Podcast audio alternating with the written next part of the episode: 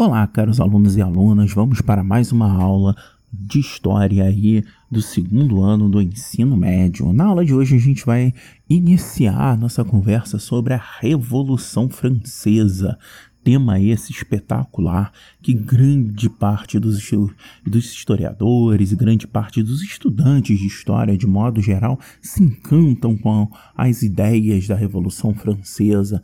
A gente começa na aula de hoje, no próximo podcast a gente pretende aí encerrar esse assunto. Então, a Revolução Francesa será feita aí em duas partes. E é claro, a gente começa percebendo que a Revolução Francesa tem tudo a ver com a última aula que a gente apresentou, que era a respeito do Iluminismo. As ideias do, dos é, filósofos, dos pensadores iluministas vão influenciar diretamente a Revolução Francesa. Mas antes disso, a gente deve pensar o seguinte: havia uma organização, digamos assim, de situações problemáticas por que passava a França aí no final do século XVIII, principalmente aí na década de 1780, a França vai passar por uma série de problemas. Então, os antecedentes que vão levar a essa revolução partem ainda bastante de uma ideia bem é, digamos assim, equivocada por parte do governo francês de se envolver numa série de guerras contra a Inglaterra, guerras essas que vão ao longo do século XVIII é, gerar inúmeras derrotas para a França e outras até é, que a França, no final das contas, sai vitorioso, mas não tem compensação praticamente nenhuma, como é o caso aí do apoio que a França vai fazer na guerra de independência dos Estados Unidos. Então, é, basicamente, os Estados Unidos sai é, vitorioso ao se tornar independente na Inglaterra, com apoio francês, mas o retorno financeiro para a França disso é nulo, ou seja, a França vai ter um gasto grande com a guerra e não vai ter retorno nenhum. Além dessas é, guerras que vão, obviamente, minando os cofres públicos da França, a gente vai perceber também que a década de 1780 vai ser marcada por uma série de é, condições climáticas adversas, o que vai gerar uma péssima colheita e uma crise também de alimentos. Então, além da crise financeira, a gente tem a crise de alimentos. A França, vale destacar, é governada por Luís XVI, um rei extremamente questionável quanto à sua é, habilidade política. Ele vai fazer diversas. É, tomar diversas situações extremamente questionáveis, não só no âmbito da guerra, mas também no âmbito da política interna. Isso tudo faz com que, no final das contas, há meio que uma conclusão de que o rei não conseguiria, Luís XVI, resolver os problemas graves que a França estava passando e ele decide convocar a Assembleia dos Estados Gerais. A Assembleia é essa que juntava basicamente os três estados, certo? Três estados da época obviamente lá da Idade Média, ou seja, algo muito distante da realidade do povo francês. Nessa Assembleia dos Estados Gerais, a gente vai ter o primeiro estado, que seria o clero, o segundo estado, que seria a nobreza, e basicamente quem é a nobreza são as pessoas ligadas diretamente ao rei, famílias importantes, donos de terras, que tinham condições de poder dentro da França ainda significativo, e um terceiro estado, que juntava basicamente todo o resto resto da população, inclusive no mesmo barco, a burguesia tão rica, tão desenvolvida na França, junto com o povo muito pobre, os camponeses e tudo mais. Todo esse grupo social grandioso pertencia ao terceiro estado. E o rei, na sua incompetência de é, resolver os problemas franceses, convoca essa assembleia. A última assembleia dos Estados Gerais tinha sido praticamente lá no finalzinho da década, não, finalzinho da época medieval já, comecinho da época moderna. Então era algo bem distante da realidade do povo.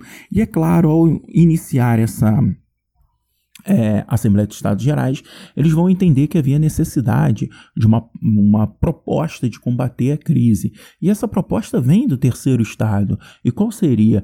A forma que o Estado voltasse a promover uma maior arrecadação era através da cobrança de impostos, principalmente dos, do clero tá? e da nobreza. Ou seja, não só o clero é, não pagava imposto, e isso aí cabe uma reflexão para os nossos dias atuais, até hoje, é, em países como o Brasil, por exemplo, você tem as grandes instituições religiosas, as igrejas, elas não pagam impostos, elas não fazem contribuição para o Estado. Se isso é certo ou não, aí cabe a você, ouvinte, fazer a sua própria análise, a sua própria discussão. Quem sabe, se valer a pena, em outro momento a gente promove uma discussão a respeito é, se as instituições religiosas deveriam pagar impostos ou não. Seja lá como for, na França eles não pagavam, né, França aí, à beira da Revolução, eles não pagavam, assim como os nobres também não pagavam impostos, e toda a carga é, tributária ficava em cima da população, principalmente aí da burguesia, visto que a população muito pobre, muito miserável, praticamente não conseguia sequer sobreviver, quanto mais é, fazer algum tipo de tributação. Então, de qualquer forma, a gente percebe aí uma burguesia à frente, digamos assim, das intenções revolucionárias. E por isso, gente, é claro, quando se fala em Revolução Francesa, a gente está falando de uma revolução eminentemente burguesa. É a burguesia que está lá à frente da revolução, tomando as rédeas do poder que ela, burguesia, tanto almejava, tanto desejava, ela, burguesia, vale destacar também, estava por trás do iluminismo, ou seja, havia todo um arcabouço teórico de construção de poder para que o burguês de fato conseguisse exercer esse poder. E na França vai ser através de uma revolução. Tá? É, no final das contas, essa proposta do, da burguesia e do povo de que, o no, que a nobreza e o clero pagassem impostos, ela acaba sendo rejeitada pela Assembleia dos Estados Gerais. E de modo muito simples, apesar do terceiro Estado, nobreza e povo, é, burguesia e povo, desculpem, burguesia e povo, terem a maioria dos deputados, o sistema de votação vai ser por estado. Então, o primeiro estado teria o direito a um voto, o segundo estado a um voto e o terceiro estado. E aí, obviamente, vai ter uma associação entre o clero e a nobreza. O primeiro e o segundo estado vão votar juntos e, claro, não vai passar. E ao não passar, exatamente essa solicitação aí de tributação, isso vai fazer com que a situação que já estava caótica na França se torne uma situação revolucionária. O povo vai pegar em armas, vai se unir e vai tomar a prisão da Bastilha, o símbolo da, do poder do rei na França.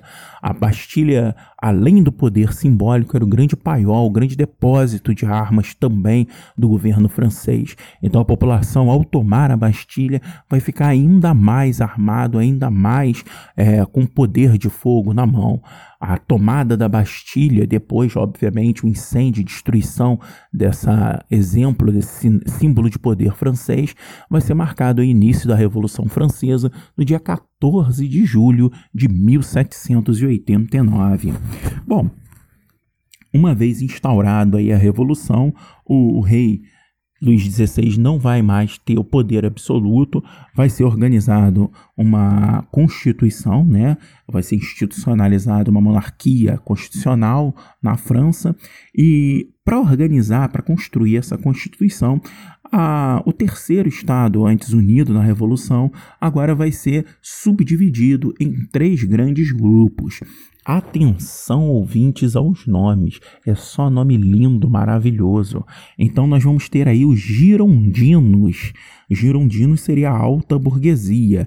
Girondinos, o nome girondino vem de uma região da França chamada Gironda. Beleza? Então, a baixa burguesia, seria classe média hoje, nossa, são os jacobinos. Ah, e mais uma vez o nome se dá é, referência aí a um monastério tá, de jacobinos, né, de frades aí jacobinos. Então, por uma série de interesses comuns, uma série aí de é, ideias políticas é, comuns entre a, a, baixa, média burguesia e, e os jacobinos, eles vão ser chamados de jacobinos. E por fim, a população mais, pro, mais pobre, que seriam os sans-culottes. É, culottes, para quem não sabe aí, é uma espécie de calça que viria até um pouco abaixo do joelho, uma ideia talvez de um bermudão, digamos assim, para nossa realidade hoje. Esse bermudão ele era, ele tinha um, um, volume logo na cintura, bem apertado na coxa, um outro volume logo abaixo do joelho, e era o típico da vestimenta dos nobres. As pessoas importantes usavam os culotes. E a população mais pobre seria aquela população que usava calças, parecida com a ideia de calça que nós temos hoje, não do jeans, né? calça jeans é uma outra construção histórica, mas seriam calças de pano parecido com a calça que nós temos hoje. A parte da população que usava essas calças eram chamados aí de sans-culottes, ou seja, quem era pobre, quem era pobre usava calça normal e quem era nobre tinha poder usava os culottes. Então, basicamente, você vai ter essas três organizações. E uma coisa muito bacana da gente observar aí da Revolução Francesa talvez você ouvinte aí não saiba, mas os termos de política que nós temos hoje, como por exemplo, direita, esquerda, tá? Eles vão surgir exatamente na Revolução Francesa, tá? Porque esses grupos aí, gerontinos, jacobinos sans-culottes, vão se reunir com alguns representantes também da nobreza e do próprio clero e vão formar uma constituição, a Constituição de 1791. E essa Constituição vai limitar o poder do rei, do Luís XVI, né? É, vai, ele vai ter que aceitar e assinar a Constituição, ele não vai mais bandar sozinho, agora as leis vão passar por uma Assembleia é, de Deputados, e vale destacar a coisa interessante, né? Quem sentava à direita do rei nessa assembleia eram os apoiadores do rei, basicamente aí setores do clero e da nobreza. Havia um grupo que sentava ao centro, era um grupo que é, se, se misturava, digamos assim, entre quem era favorável e contrário ao rei e quem era contrário ao rei, principalmente aí os jacobinos e sans culottes, eles sentavam à, à esquerda do rei. Daí surge a organização política de direita e esquerda.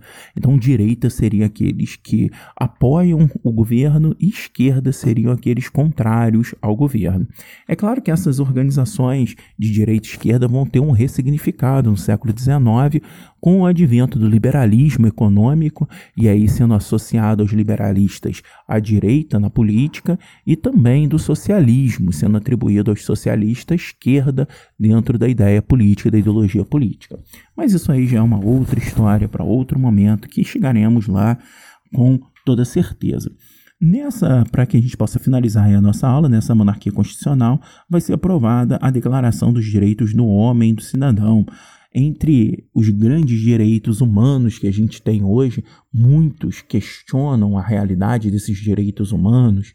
Talvez há de se pensar e refletir aqueles que é, tentam, de certa forma, minar ou negar os direitos do homem, a gente deve observar a coisa de um modo um pouco mais amplo. E o contexto, obviamente, histórico que se tem esses direitos do homem. Vale destacar que um dos direitos fundamentais seria o direito à liberdade e igualdade, tá? coisa que obviamente não existia na França antes da Revolução. Você nascia nobre, você nascia diferente, com mais poderes do que todos os outros. E a ideia de liberdade, tá? É uma ideia importante a gente pensar e refletir a liberdade da gente de pensar, a liberdade de agir, a liberdade é, religiosa. Então, tudo isso está lá nos direitos do homem e do cidadão. Segue uma reflexão importante aí de você, ouvinte, até que ponto esses direitos não te garantem também a liberdade de ter um pluralismo de ideias, de ouvir ideias diferentes e você não ficar preso, isolado, ilhado numa ideologia única e exclusiva. Mas de qualquer jeito, o objetivo nosso aqui é apresentar os fatos históricos e a aula vai chegando aqui ao final. Obrigado por ouvirem mais essa aula e até a próxima. Valeu!